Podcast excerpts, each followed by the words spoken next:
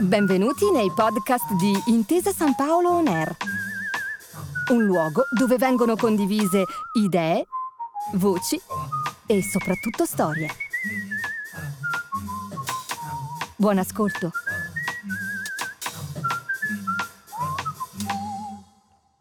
Buonasera, buonasera.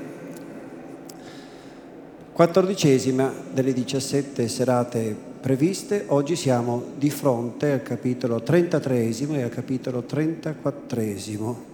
Ma siamo anche di fronte a, oggi e domani e dopodomani a oltre milleduecento spettatori. Vorrei correggermi, visto che l'etimo di spettatore, di spettatori ha a che fare con il guardare, con lo spettacolo del guardare. Certo. Questo è uno spazio che parla di noi, che guarda, si fa guardare e ci guarda. Ma è anche vero che questo spazio della storia e dell'architettura, non di meno della storia della nostra cultura, ha a che fare anche con l'ascoltare. E infatti, eh, se prendendo spunto e suggestione proprio anche da un'opera della Uh, professoressa Giulia Raboni, che oggi è eh, colei che ci accompagna nell'introduzione ai due capitoli, eh, prendendo spunto appunto da quest'opera, eh, come lavorava Manzoni, dovremmo forse chiederci come ascoltare o come si ascoltava Manzoni, come abbiamo ascoltato Manzoni.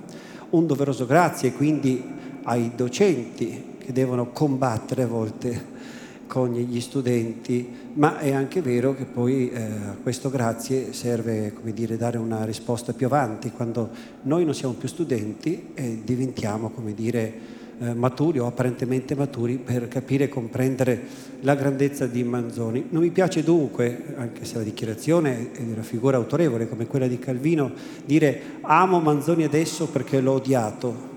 Non mi piace l'odio, non contrappongo l'odio all'amore. Amo Manzoni perché adesso l'ho capito, così va meglio, molto meglio. Grazie e buona serata.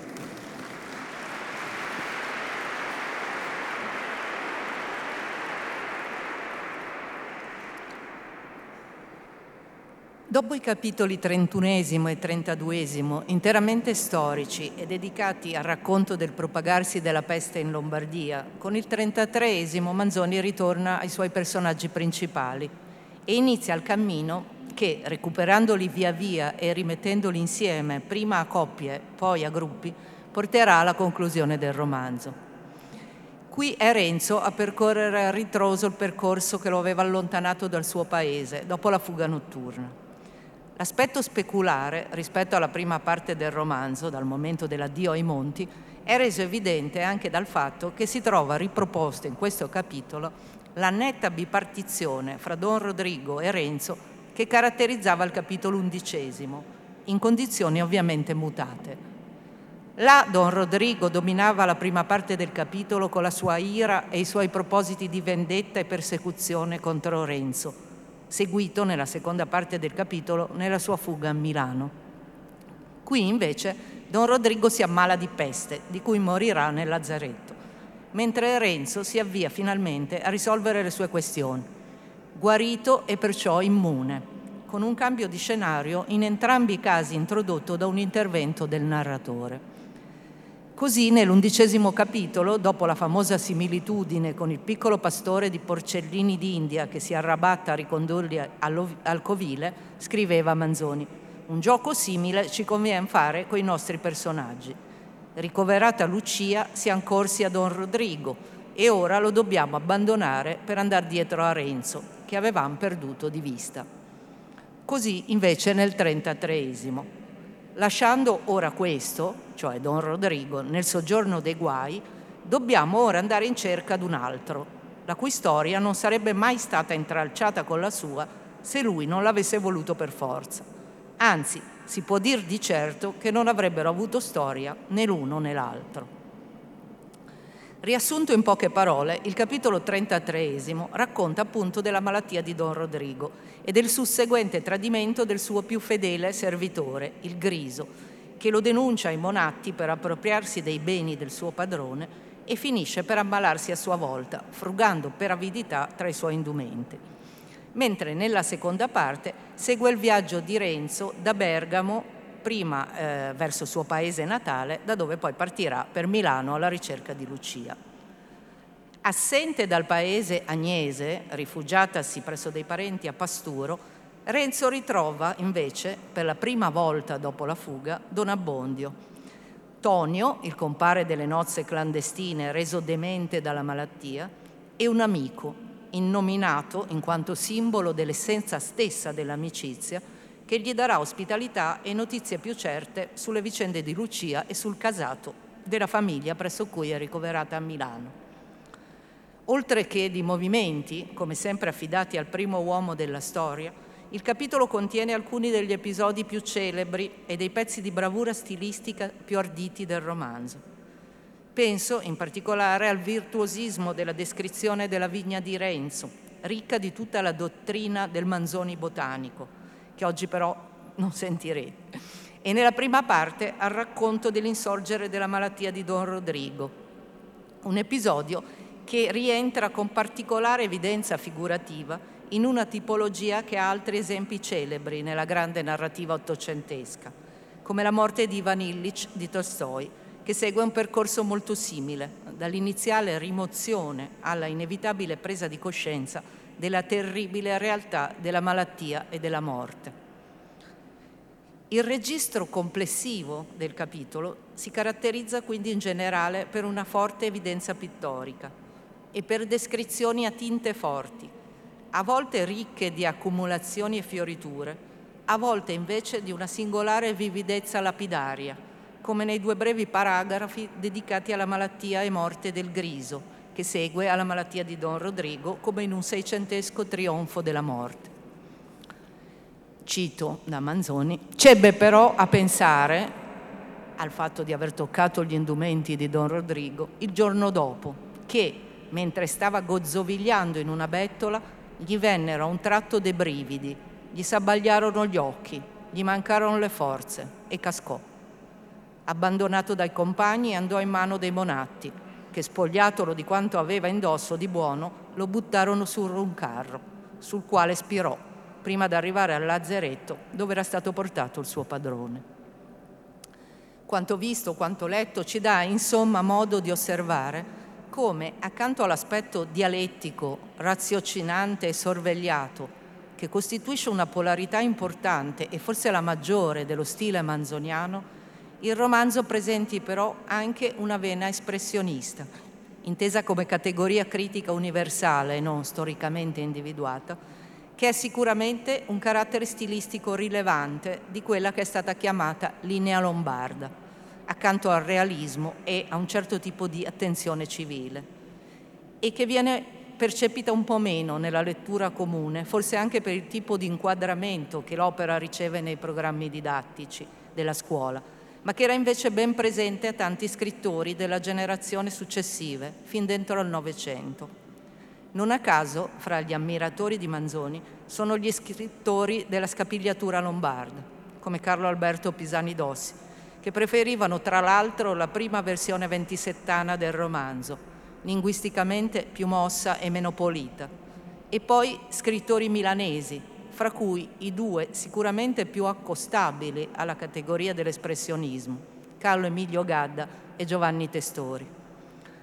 Mi sembra perciò importante sottolineare come anche in questo, come in tanti altri aspetti, e penso in particolare all'ironia, ma anche alla puntualità e alla finezza della descrizione paesaggistica, Manzoni si confermi come un modello fondamentale non solo della letteratura italiana generalmente, ma anche più specificamente di quella milanese e lombarda.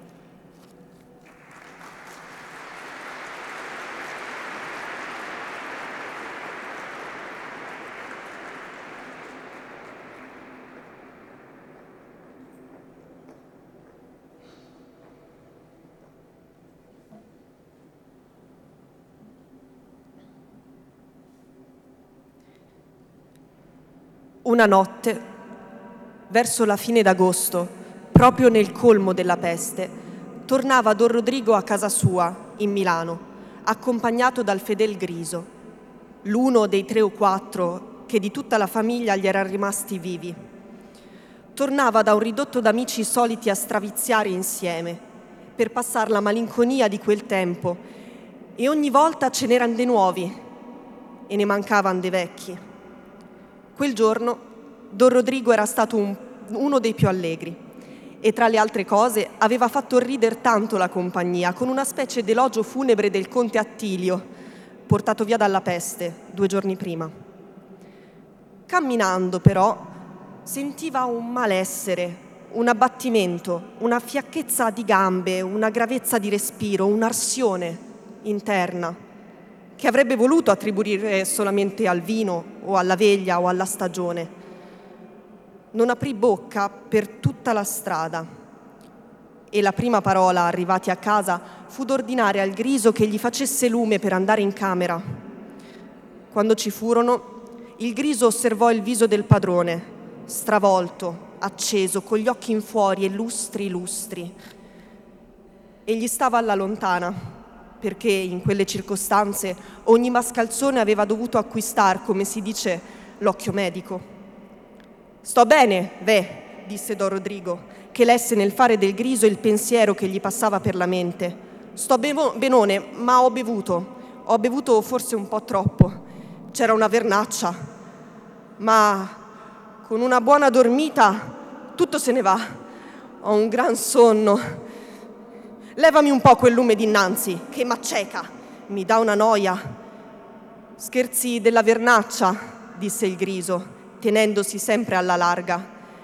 «Ma vada a letto subito, che il dormire le farà bene». «Hai ragione, se posso dormire. Del resto sto bene. Metti qui vicino a buon conto quel campanello, se per caso stanotte avessi bisogno di qualche cosa, e sta attento, se mai senti suonare. Ma non avrò bisogno di nulla. Porta via presto questo maledetto lume», riprese poi, intanto che il Griso eseguiva l'ordine, avvicinandosi meno che poteva. «Diavolo, che m'abbia a dar tanto fastidio!» Il Griso prese il lume e, augurata la notte, la buonanotte al padrone, se n'andò in fretta, mentre quello si cacciava sotto. Ma le coperte gli parvero una montagna. Le buttò via e si rannicchiò per dormire, che infatti moriva dal sonno. Ma appena velato l'occhio si svegliava con uno scossone, come se uno per dispetto fosse venuto a dargli una tentennata, e sentiva cresciuto il caldo, cresciuta la smania. Dopo un lungo rivoltarsi, finalmente s'addormentò e cominciò a fare i più brutti e arruffati sogni del mondo. Ed uno in un altro gli parve di trovarsi in una gran chiesa, in su, in su, in mezzo a una folla. Di trovarcisi, che non sapeva come ci fosse andato, come gliene fosse venuto il pensiero, in quel tempo specialmente, e n'era arrabbiato. Guardava i circostanti, eran tutti visi gialli, distrutti, con cert'occhi incantati, abbacinati, con le labbra spenzolate, tutta gente con certi vestiti che cascavano a pezzi e dai rotti si vedevano macchie e bubboni. «Largo, canaglia!» gli pareva di gridare, guardando alla porta che era lontana, lontana, e accompagnando il grido con un viso minaccioso, senza però muoversi, anzi ristringendosi per non toccare quei sozzi corpi che già lo toccavano anche troppo da ogni parte.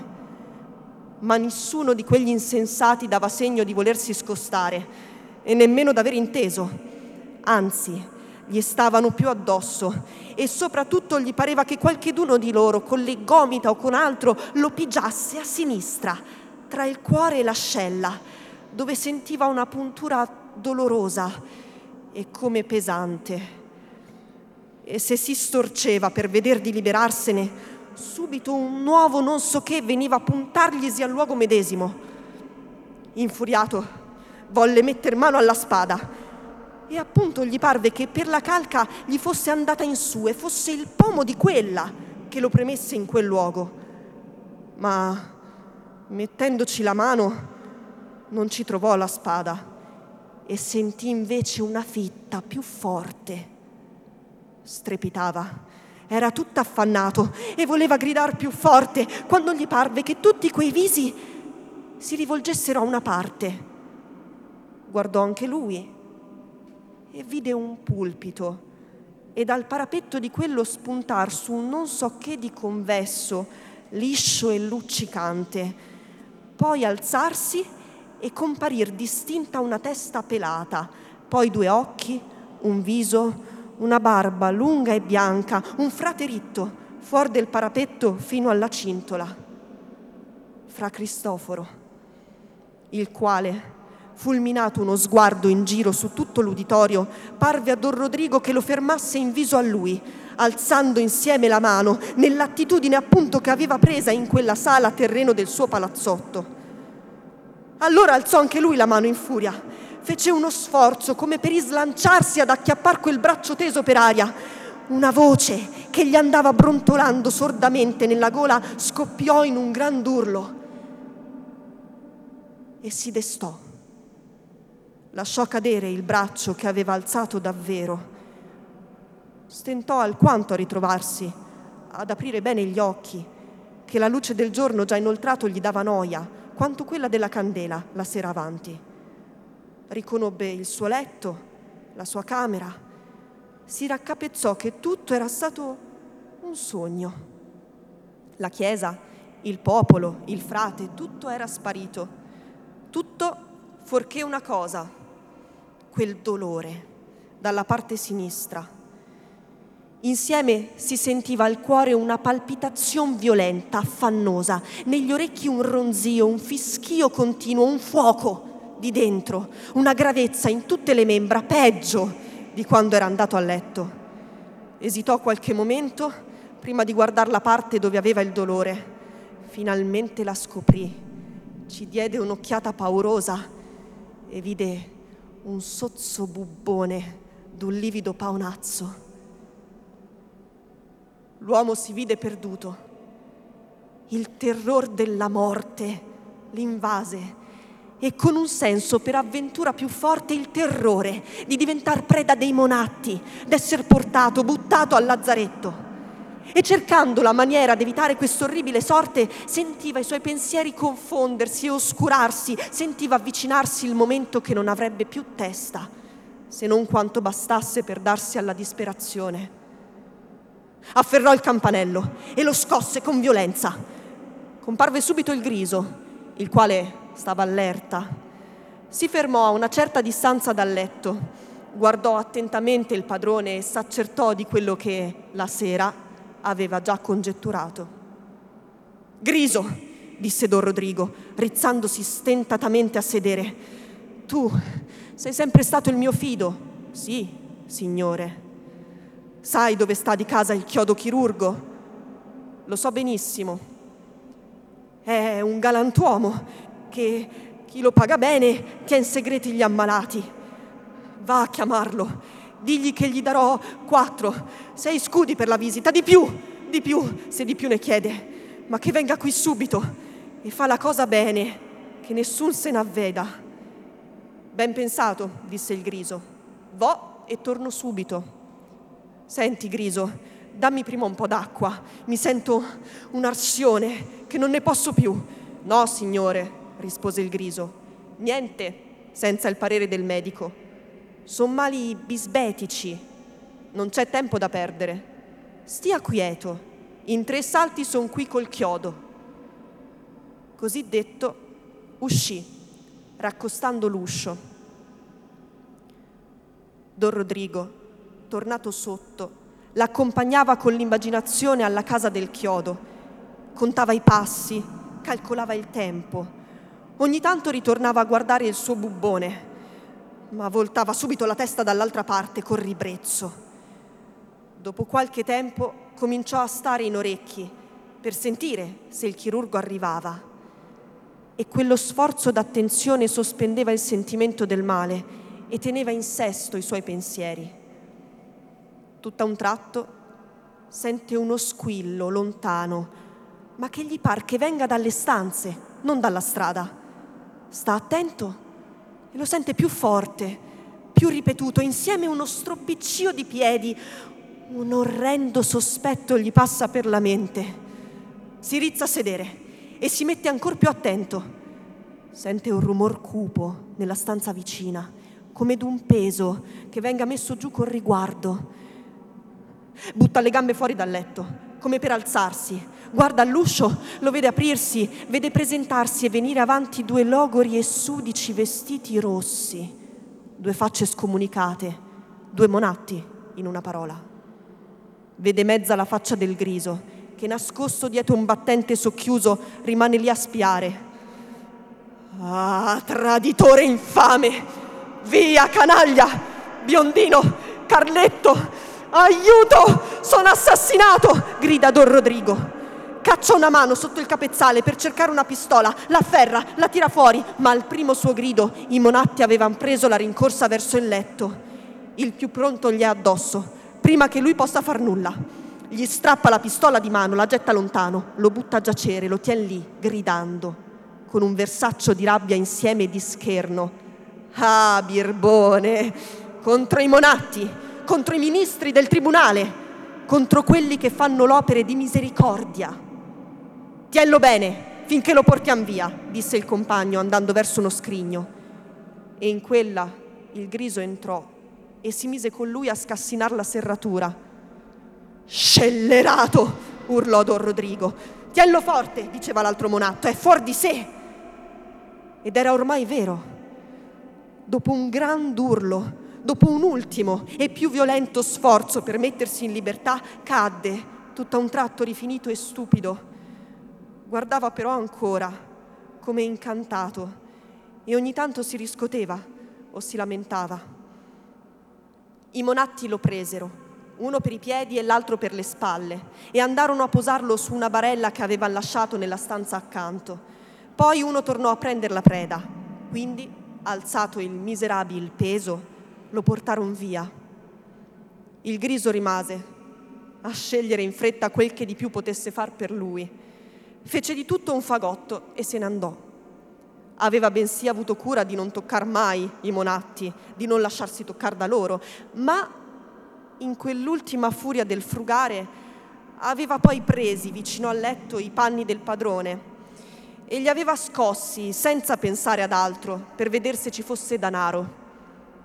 C'ebbe però a pensare il giorno dopo, che mentre stava gozzovigliando in una bettola, gli vennero a un tratto dei brividi, gli s'abbagliarono gli occhi, gli mancarono le forze e cascò. Abbandonato dai compagni, andò in mano a dei monatti che, spogliatolo di quanto aveva indosso di buono, lo buttarono su un carro, sul quale spirò, prima d'arrivare a Lazzaretto, dove era stato portato il suo padrone.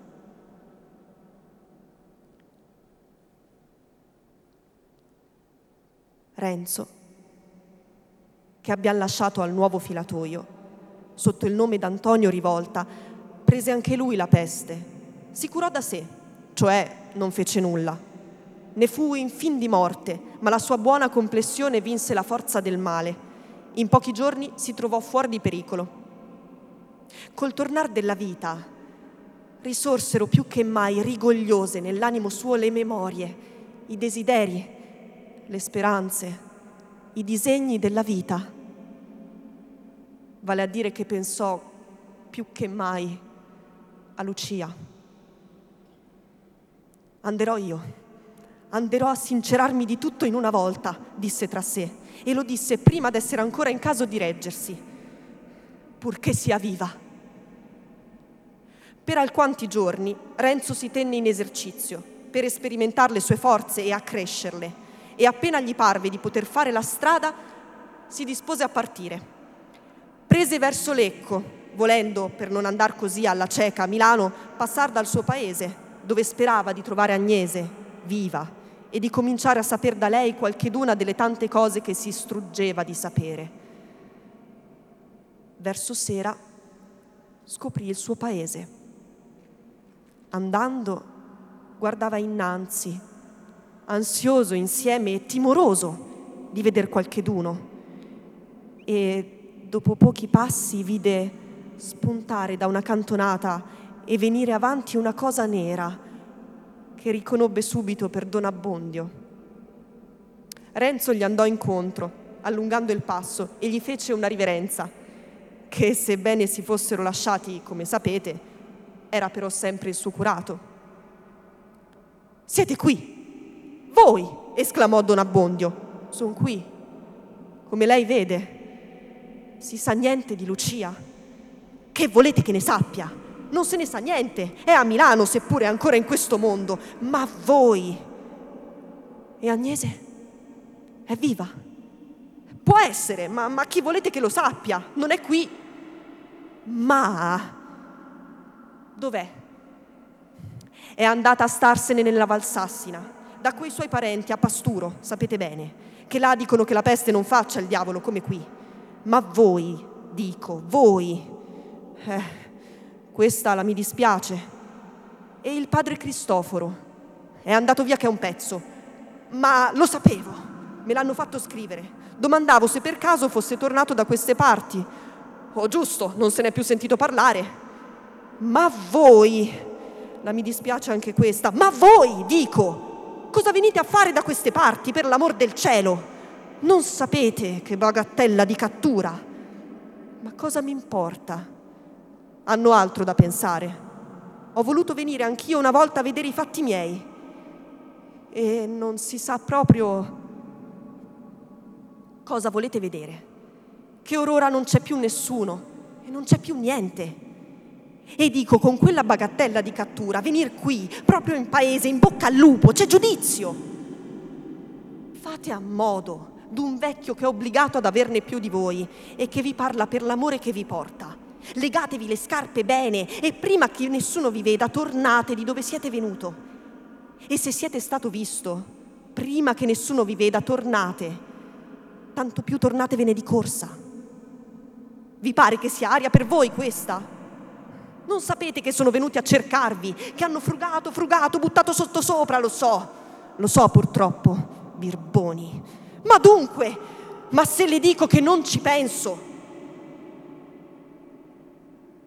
E colui è vivo ancora? È qui? Vi dico che non c'è nessuno, vi dico che non pensiate alle cose di qui, vi dico che domando se è qui colui.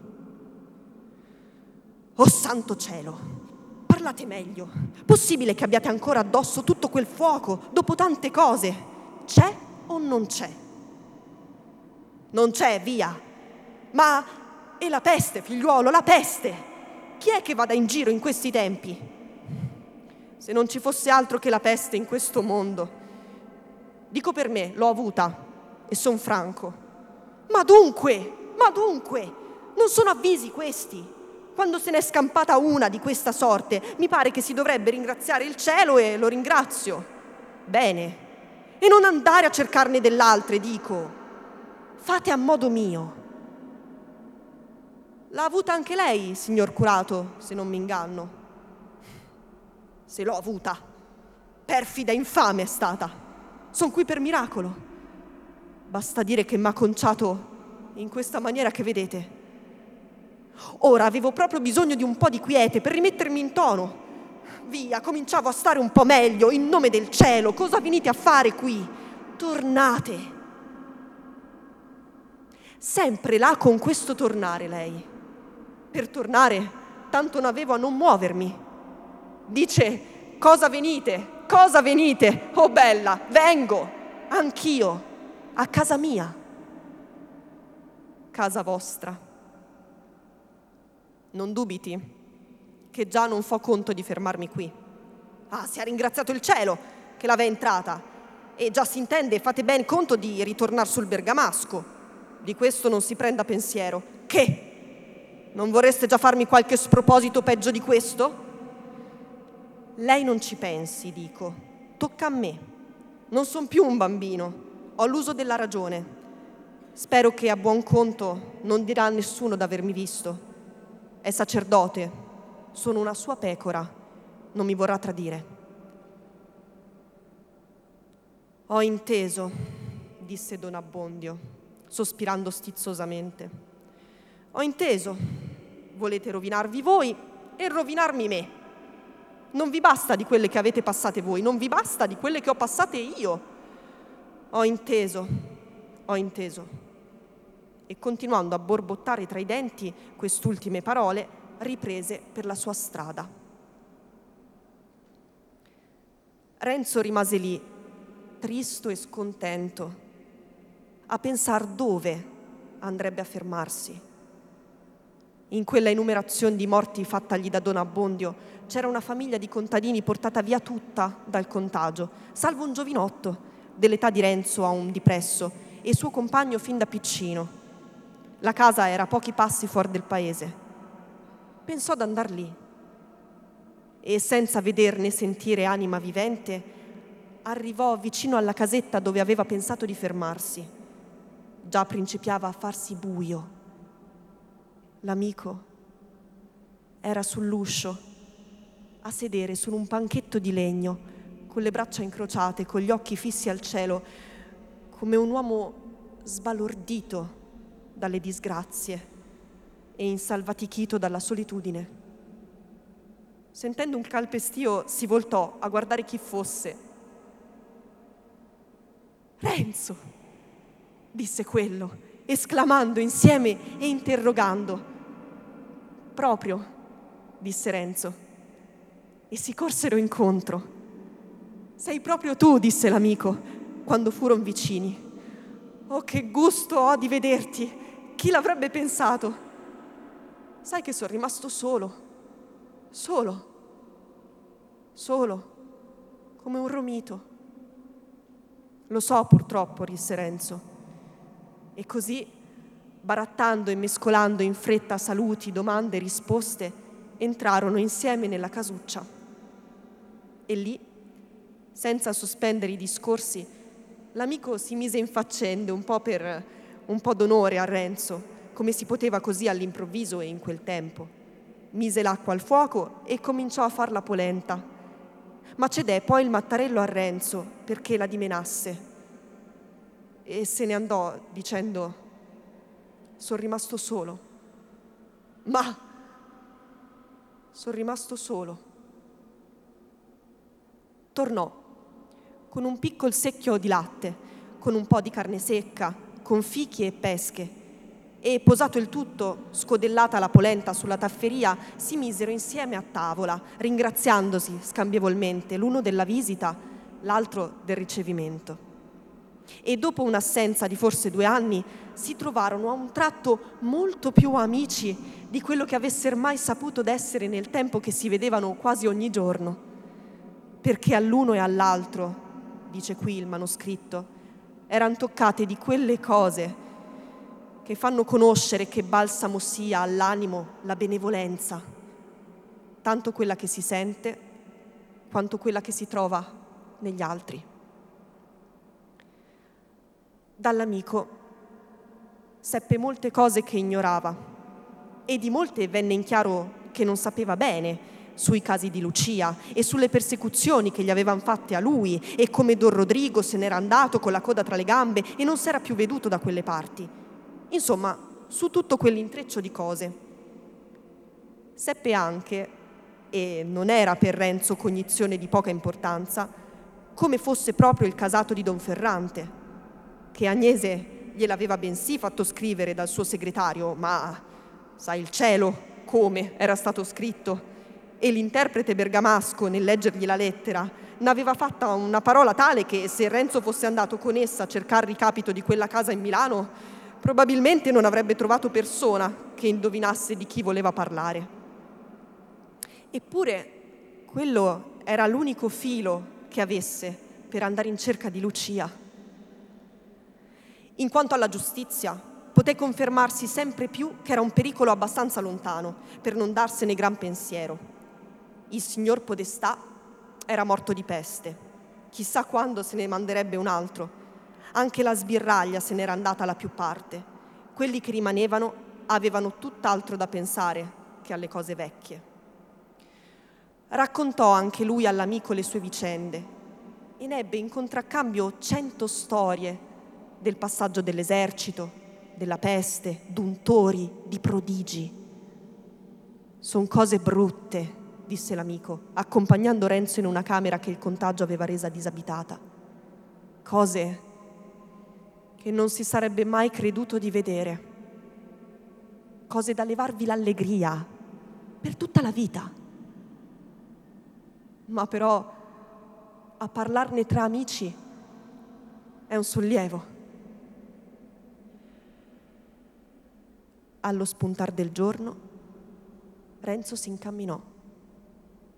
La mattina dopo venne a sbucar sotto le mura di Milano, tra Porta Orientale e Porta Nuova, e molto vicino a questa.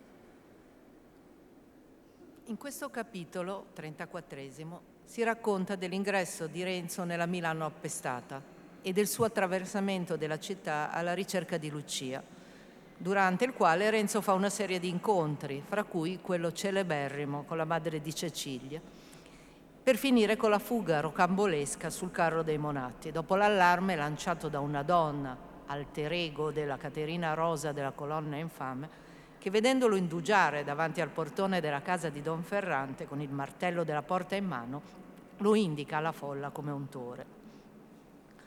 La stesura di questo capitolo è fra le più tormentate dell'intero romanzo e richiede a Manzoni diversi e contraddittori interventi prima di trovare l'equilibrio finale. Comincio citando l'incipit così come si presentava nella prima stesura, il cosiddetto Fermo e Lucia. Se io avessi ad inventare una storia e per descrivere l'aspetto di una città in una occasione importante mi fosse venuto a taglio una volta al partito di farvi arrivare e girar per entro un personaggio, mi guarderei bene dal ripetere inettamente lo stesso partito per descrivere la stessa città in un'altra occasione, che sarebbe un meritarsi l'accusa di sterilità di invenzione, una delle più terribili che abbiano luogo nella Repubblica delle Lettere, la quale, come ognuno sa, si distingue fra tutte per la saviezza delle sue leggi. Ma come il lettore è avvertito, io trascrivo una storia quale è accaduta e gli avvenimenti reali non si astringono alle norme artificiali prescritte all'invenzione. Procedono con tutt'altre loro regole, senza darsi pensiero di soddisfare alle persone di buon gusto. Se fosse possibile assoggettarli all'andamento voluto dalle poetiche, il mondo ne diverrebbe forse ancor più ameno che non sia, ma non è cosa da potersi sperare. Per questo incolto e materiale procedere dei fatti è avvenuto che Fermo Spolino sia giunto due volte in Milano, appunto in due epoche diversamente singolari, e che l'una e l'altra volta abbia ricevuto dall'aspetto di quella città una impressione che noi dobbiamo pur riferire trattandosi di uno dei nostri personaggi.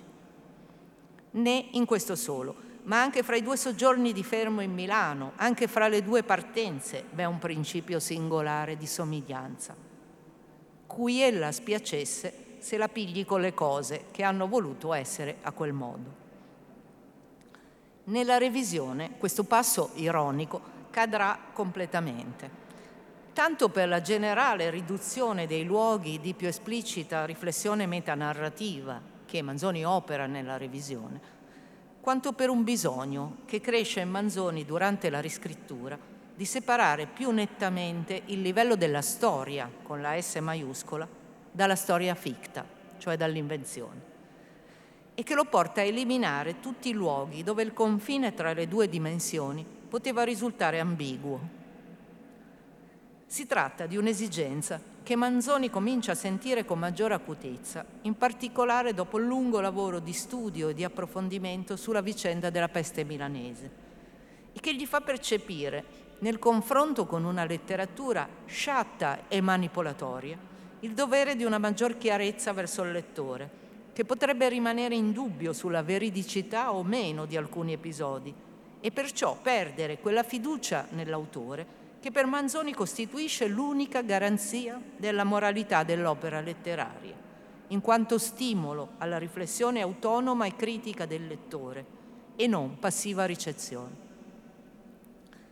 e sempre nella direzione del rispetto del lettore, della ricerca di un dialogo paritario che punti sul confronto razionale e non sulla sollecitazione emotiva, vanno alcuni tentativi intermedi della riscrittura, che riguardano proprio i due episodi centrali del capitolo, l'incontro con la madre di Cecilia e la fuga di Renzo. Il quadro della madre con la figlia in collo, che la depone sul carro commuovendo lo stesso Monatto e si ritira poi nella stanza con l'altra figliola a morire, come, con virgiliana memoria, il fiore già rigoglioso sullo stelo cade insieme con il fiorellino ancora in boccia al passar della falce che pareggia tutte le erbe del prato, già presente nella versione ampia, ne, nella versione ampia nel Fermo e Lucia, dove era però un po' appesantito da un'aggettivazione più abbondante perché meno sicura e puntuale e da un eccesso di memorie classiche, in un primo momento di revisione viene infatti drasticamente ridotto, in sostanza riducendolo, a parte il ritratto iniziale della madre già quasi compiuto, alle poche notizie referenziali fornite dalla fonte dell'episodio, il De Pestilenzia di Federico Borromeo. Così era questa stesura ridotta. Veniva da un uscio verso un carro, con passo faticoso e tremante, una donna, il cui aspetto annunziava una giovinezza avanzata, ma non trascorsa, e serbava una bellezza abbattuta da una grande infermità e da una gran passione, ma non iscomposta. Quella bellezza molle e maestosa che brilla nel sangue lombardo. Portava in braccio, ravvolta entro un pannolino bianchissimo, una sua creatura morta, di statura adolescente. Sua, che il dolore di quel volto lo diceva troppo chiaramente. Ed ecco avvicinarsele un turpe Monatto e far vista di voler prenderle dalle braccia quel peso. Ma ella, no, disse, non me la toccate, voglio deporla io. E accostatasi al carro, che era il primo della fila, come persona in cui patire estinto il ribrezzo, compose su quello la figlia. Si volse poi ai monatti che stavano d'attorno e disse: «Stasera potrete venire a prender me», e tornò alla casa. Ricorderete senz'altro, ma sentirete a breve nella lettura il molto maggiore indugio e il maggior pathos della stesura definitiva. Assenti in questa redazione intermedia le comparazioni, il nome e la descrizione della bambina e della sua chioma composta, la commozione del monatto, l'addio della madre, la presenza dell'ultima figliola rimasta. Nello stesso modo, il salto di Renzo sul carro e il conseguente viaggio in compagnia dei Bonatti viene sostituito in un primo momento della revisione da una fuga meno atletica e più realistica, con Renzo che si insinua fra due cortei di carri, eliminando così, anche qui, il tratto più carico e espressivo del racconto, sentito evidentemente come eccessivamente romanzesco.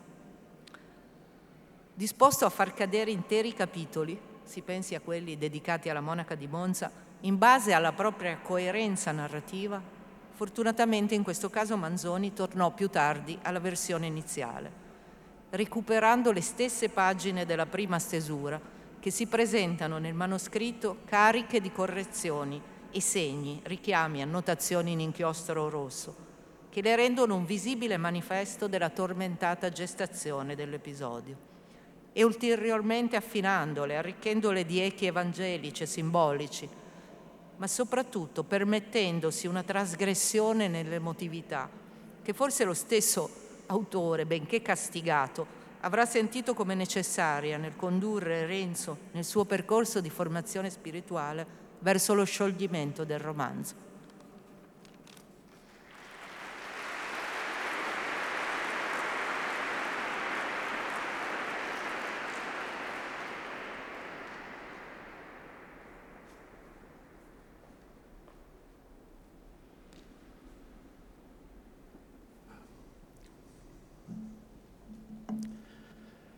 Il tempo era chiuso, l'aria pesante, il cielo, velato per tutto da una nuvola o da un nebbione uguale, inerte, pareva negare il sole senza promettere la pioggia. La campagna d'intorno parte incolta, tutta arida, ogni verzura scolorita, neppure una gocciola di rugiada sulle foglie passe e cascanti. E per di più quella solitudine, quel silenzio. Così vicina a una gran città giungevano una nuova costernazione all'inquietudine di Renzo e rendevano più tetri tutti i suoi pensieri.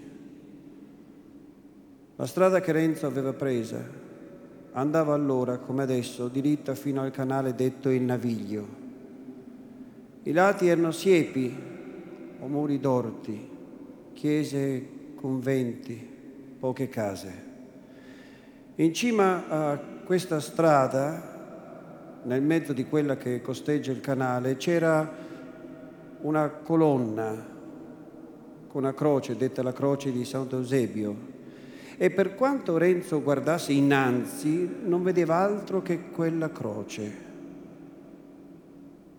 Arrivato al crocicchio che divide la strada circa la metà e guardando dalle due parti vide a diritta in quella strada che si chiama lo stradone di Santa Teresa un cittadino che veniva verso di lui. Un cristiano, finalmente, disse tra sé, e si voltò subito da quella parte pensando di farsi insegnare la strada da lui. Questo pure aveva visto il forestiero che s'avanzava e andava squadrandolo da lontano con uno sguardo sospettoso, e tanto più quando s'accorse che invece d'andarsene per i fatti suoi gli veniva incontro.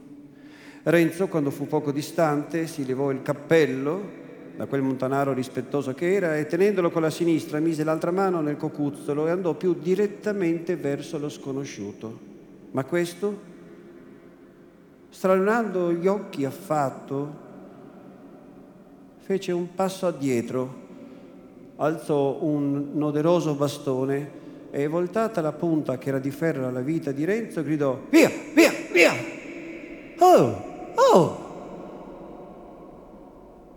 Gridò il giovane, rimise il cappello in testa, avendo tutt'altra voglia, come diceva poi quando raccontava la cosa, che di metter su lite. In quel momento voltò le spalle a quello stravagante e continuò la sua strada, o per meglio dire, quella in cui si trovava avviato. L'altro tirò avanti anche lui per la sua, tutto fremente, e voltandosi ogni momento indietro.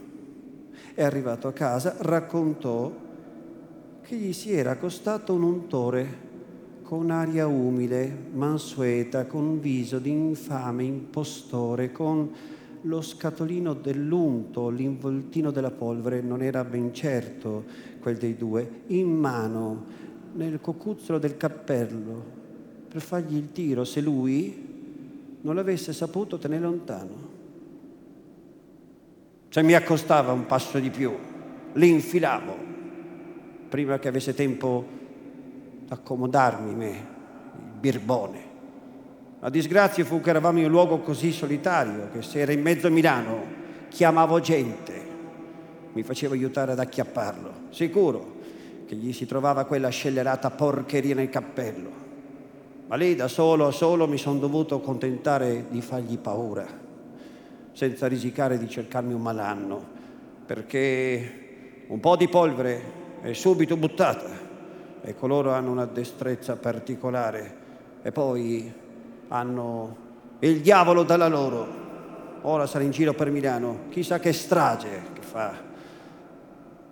E finché visse, che fu per molti anni, ogni volta che si parlasse d'un Tori ripeteva la sua storia e soggiungeva: quelli che sostengono ancora che non era vero, non lo vengono a dire a me, perché le cose bisogna averle viste. Arrivato al ponte, Renzo voltò senza esitare a sinistra nella strada di San Marco, parendogli, a ragione, che dovesse condurre verso l'interno della città.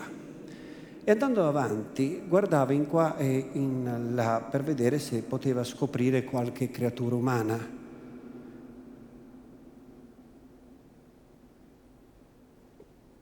ma non ne vide altra che uno sformato cadavere. Nel piccol fosso che corre tra quelle poche case un pezzo della strada, passato quel pezzo sentì gridare: «Oh, quell'uomo!» Guardando da quella parte vide poco lontano un terrazzino di una casuccia isolata una povera donna con una nidiata di bambini intorno, la quale, seguitando a chiamare, gli fece cenno anche con la mano e ci andò di corsa. Quando fu vicino: «Oh, quel giovine, per i vostri poveri morti fate la carità d'andare a avvertire il commissario che siamo qui dimenticati. Ci hanno chiusi in casa come sospetti perché il mio povero marito è morto. Ci hanno inchiodato l'uscio, come vedete, da ieri mattina. Nessuno è venuto a portarci da mangiare. In tante ore che siamo qui non mi è capitato un cristiano che me la facesse questa carità, e questi poveri innocenti muoiono di fame». «Di fame? Ecco, ecco», esclamò Renzo, e cacciate le mani nelle tasche disse, tirando fuori i due pani: «Calatemi giù qualcosa da metterli dentro». «Oh, Dio ve ne renda merito», disse quella donna, e andò a cercare un paniere e una fune da calarlo, e così fece. Renzo continuò per la sua strada e vide in fondo a quella un prete in farsetto con un bastoncino in mano. Renzo espose la sua domanda, la quale il prete soddisfece non solo col dirgli il nome della strada dove la casa era situata, ma dandogli anche, come vide che il poverino ne aveva bisogno, un po' di itinerario, indicandogli, cioè a forza di diritte e di mancine, di chiese e di croci, quelle altre sei otto strade che aveva da passare per arrivarci. Renzo s'abbatteva appunto a passare per una delle parti più squallide e più desolate, quella crociata di strade che si chiamava il Carrobbio di Porta Nuova. C'era allora una croce nel mezzo e dirimpetto ad essa, accanto a dove ora è San Francesco di Paola, una vecchia chiesa col titolo di Sant'Anastasia. Tanta era stata in quel vicinato la furia del contagio e il fetore dei cadaveri lasciati lì, che i pochi rimasti vivi erano stati costretti a sgomberare, sicché alla mestizia che dava al passeggero quell'aspetto di solitudine e d'abbandono s'aggiungeva l'orrore e lo schifo delle tracce e degli avanzi della recente abitazione. Arrivato alla cantonata della strada, che era una delle più larghe, vide quattro carri fermi nel mezzo, e come in un mercato di granaglie si vedono andare e venire di gente, un caricare, rovesciare di sacchi. Tale era il movimento in quel luogo.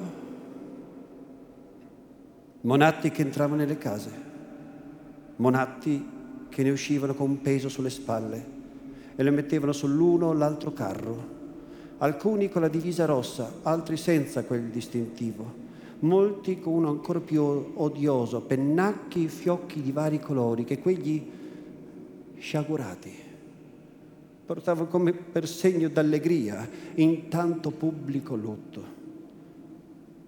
Entrato nella strada, Renzo allungò il passo, cercando di non guardare quegli ingombri se non quanto era necessario per, per riscansarli, quando il suo sguardo si incontrò in un oggetto singolare di pietà, di una pietà che invogliava l'animo a contemplarlo, di maniera che si fermò quasi senza volerlo. Scendeva dalla soglia ad uno di quegli usci e veniva verso il convoglio una donna, e il cui aspetto annunziava una giovinezza avanzata ma non trascorsa, e vi traspariva la bellezza velata e offuscata ma non guasta, da una gran passione e da un languor mortale, quella bellezza molle a un tempo maestosa che brilla nel sangue lombardo. La sua andatura era affaticata ma non cascante, gli occhi non davano lacrime, ma portavano segno di averne sparse tante. C'era in quel dolore un non so che di pacato e di profondo che attestava un'anima tutta consapevole e presente a sentirlo, ma non era il solo suo aspetto che tra tante miserie la indicasse così particolarmente alla pietà e ravvivasse per lei quel sentimento ormai stracco e ammortito nei cuori. Portava essa in collo una bambina di forse nove anni, morta, ma tutta ben accomodata, con capelli divisi sulla fronte, con vestito bianchissimo, come se quelle mani l'avessero adornata per una festa promessa da tanto tempo e data per premio. Né la teneva a giacere, ma sorretta a sedere su un braccio, col petto appoggiato al petto, come se fosse stata viva. Se non che una manina bianca a guisa di cera spenzolava da una parte con una certa inanimata gravezza e il capo posava sull'ombro della madre con abbandono più forte del sonno della madre, che se anche la somiglianza dei volti non avesse fatto fede l'avrebbe detto chiaramente quello dei due che esprimeva ancora un sentimento. Un turpemonato andò per levarle la bambina dalle braccia, con una specie però di insolito rispetto, con una esitazione involontaria. Ma quella, tirandosi indietro, senza però mostrare sdegno né disprezzo, «No, non me la toccate per ora. Devo metterla io su quel carro. Prendete». Così dicendo, aprì una mano, fece vedere una borsa e la lasciò cadere in quella che il monato le tese. Poi continuò, promettetemi di non levarle un filo d'intorno e di lasciar che altri ardisca di farlo e di metterla sottoterra così. Il monato si mise una mano al petto e poi, tutto premuroso, quasi ossequioso, più per il nuovo sentimento da cui era come soggiogato che per l'inaspettata ricompensa, s'affaccendò a fare un po' di posto sul carro per la morticina.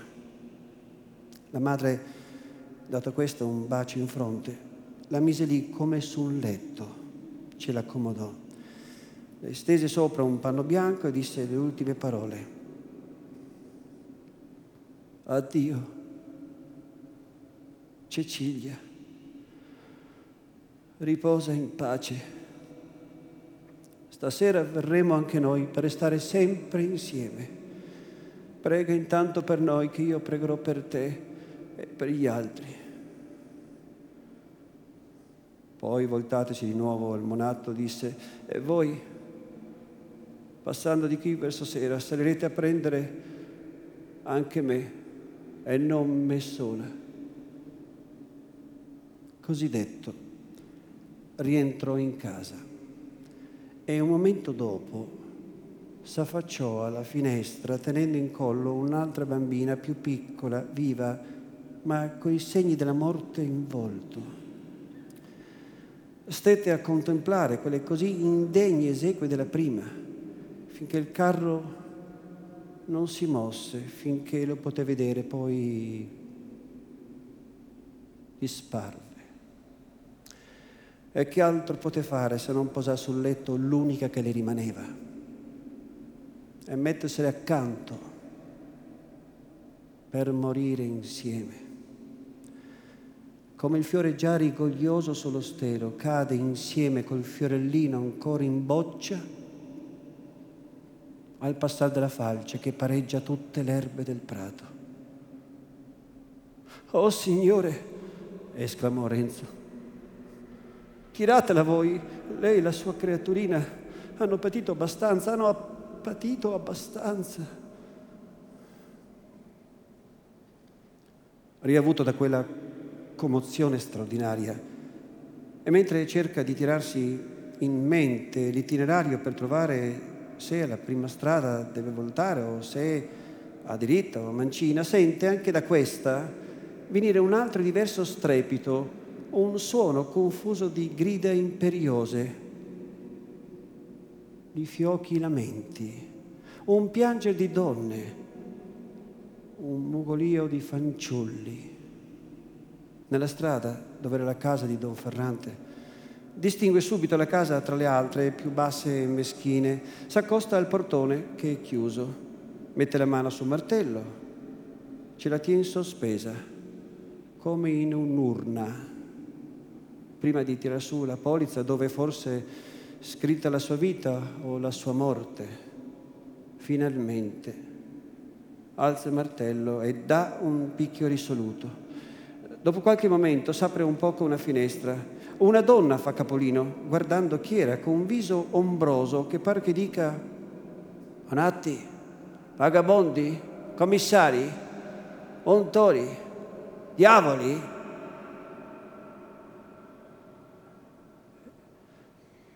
«Signora», disse Renzo guardando in su con voce non troppo sicura, «ci sta qui a servire una giovine di campagna che ha nome Lucia».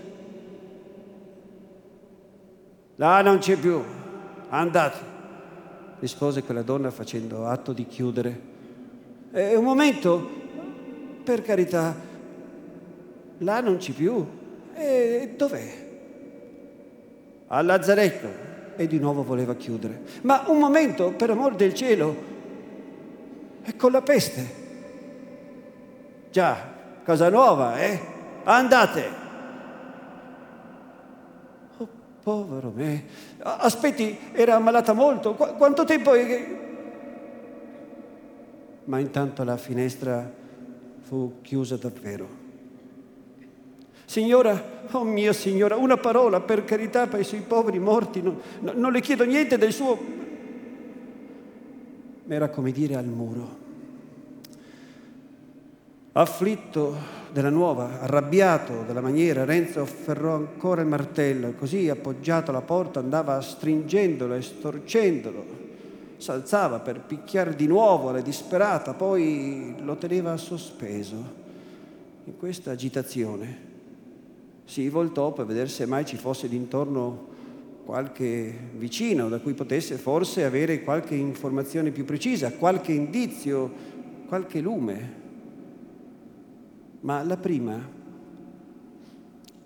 l'unica persona che vide fu un'altra donna, distante forse venti passi, la quale con un viso che esprimeva terrore, odio, impazienza e malizia, con certi occhi stravolti che volevano insieme guardar lui e guardar lontano, spalancando la bocca come in atto di gridare a più non posso, ma rattenendo anche il respiro, alzando due braccia scarne, allungando e ritirando due mani grinzose e piegate a guisa d'artigli, come se cercasse d'acchiappar qualcosa. Si vedeva che voleva chiamar gente, in modo che qualcheduno non se ne accorgesse. Quando si incontrarono a guardarsi, colei, fatasi ancor più brutta, si riscosse come persona sorpresa. «Che diamine!» cominciava Renzo, alzando anche lui le mani verso la donna, ma questa, perduta la speranza di poter far cogliere all'improvviso, lasciò scappare il grido che aveva rattenuto fino allora. «Luttore! Tagli! Tagli! Tagli luttore!» Eh, eh, «Chi? Io? No, eh, strega bugiarda, sta zitta!» gridò Renzo. Fece un salto verso di lei per impaurirla, farla acchietare, ma s'avvide subito che aveva bisogno piuttosto di pensare ai casi suoi. Allo strillare della vecchia correva gente di qua, di là, non la folla che in un caso simile sarebbe stata tre mesi prima, ma più che abbastanza per poter fare di un uomo solo quel che volessero. Nello stesso tempo s'aprì di nuovo la finestra e quella medesima sgarbata di prima ci si affacciò questa volta e gridava anche lei: pigliatelo, pigliatelo, che deve essere uno di quei birboni che vanno in giro a ungere le porte dei galantuomini, pigliatelo, pigliatelo. Renzo non stette lì a pensare. Gli parve subito miglior partito sbrigarsi da coloro che rimanera a dir le sue ragioni. Diede un'occhiata a destra, a sinistra, da che parte ci fosse men gente, e svignò di là. Respinse con un urtone uno che gli pareva la strada. Con un gran punzone nel petto fece dare indietro otto dieci passi un altro che gli correva incontro, e via di galoppo, col pugno in aria, stretto, nocchiuto, pronto per qualunque altro gli fosse venuto tra piedi. La strada davanti era sempre libera, ma dietro le spalle eh, sentiva un calpestio, e più forti del calpestio quelle grida amare: dagli, dagli, dagli all'untore! Non sapeva quando fossero per fermarsi, non vedeva dove si potrebbe mettere in salvo. L'ira divenne rabbia, l'angoscia si cangiò in disperazione. Perso il lume degli occhi, mise mano al suo coltellaccio, lo sfoderò, si fermò su due piedi, voltò indietro il viso più torvo e più cagnesco che avesse fatto a suoi giorni, col braccio teso, brandendo in aria la lama luccicante, gridò: chi ha cuore venga avanti, canaglia, che lungirò io davvero con questo.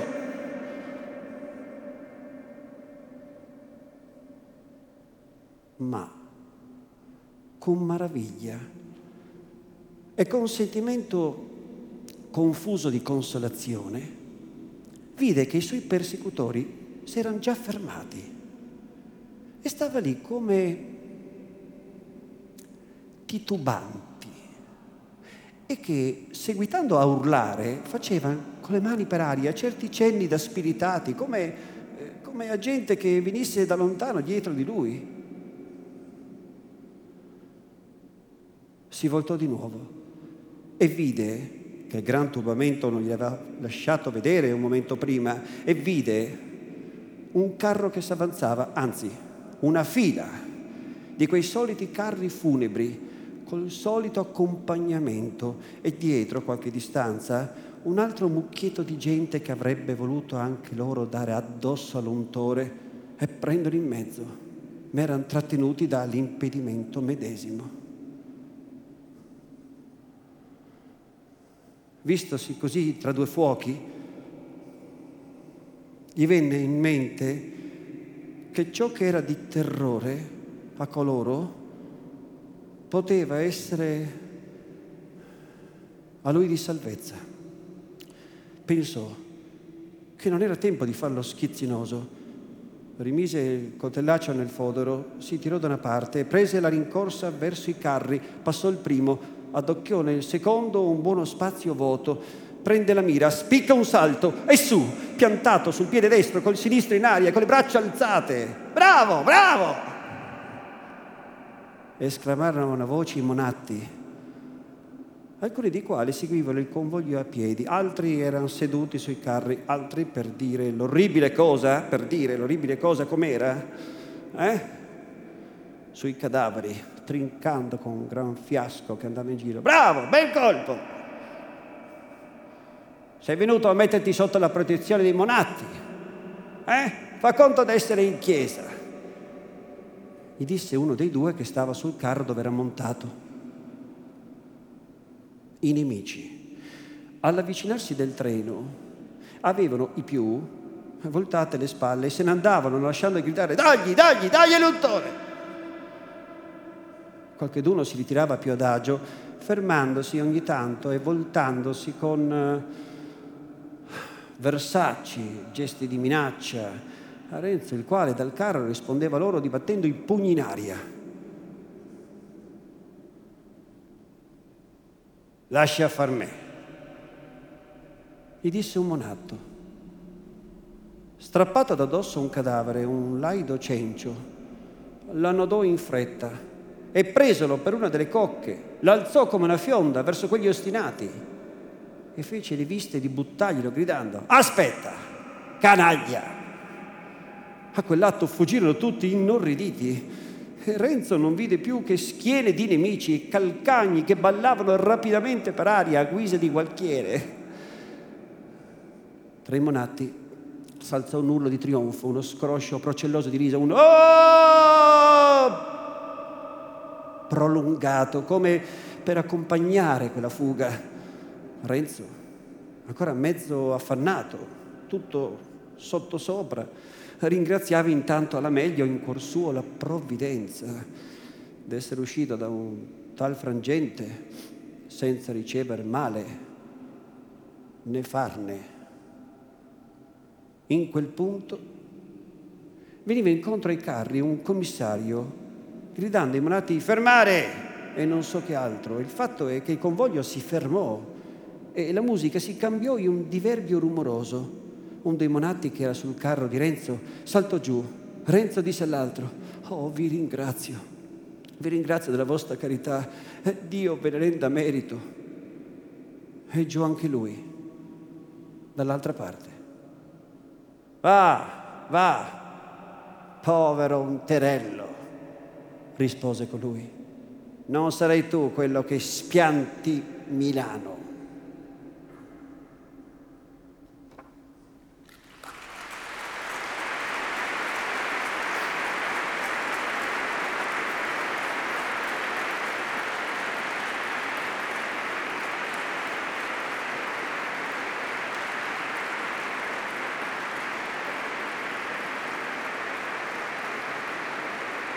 Grazie, grazie davvero.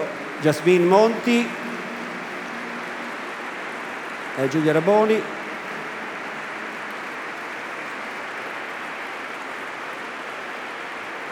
Grazie.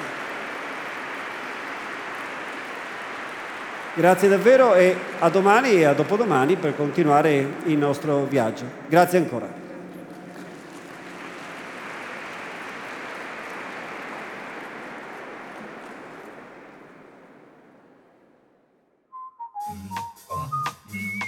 Grazie per aver ascoltato i podcast di Intesa Sanpaolo On Air. Al prossimo episodio.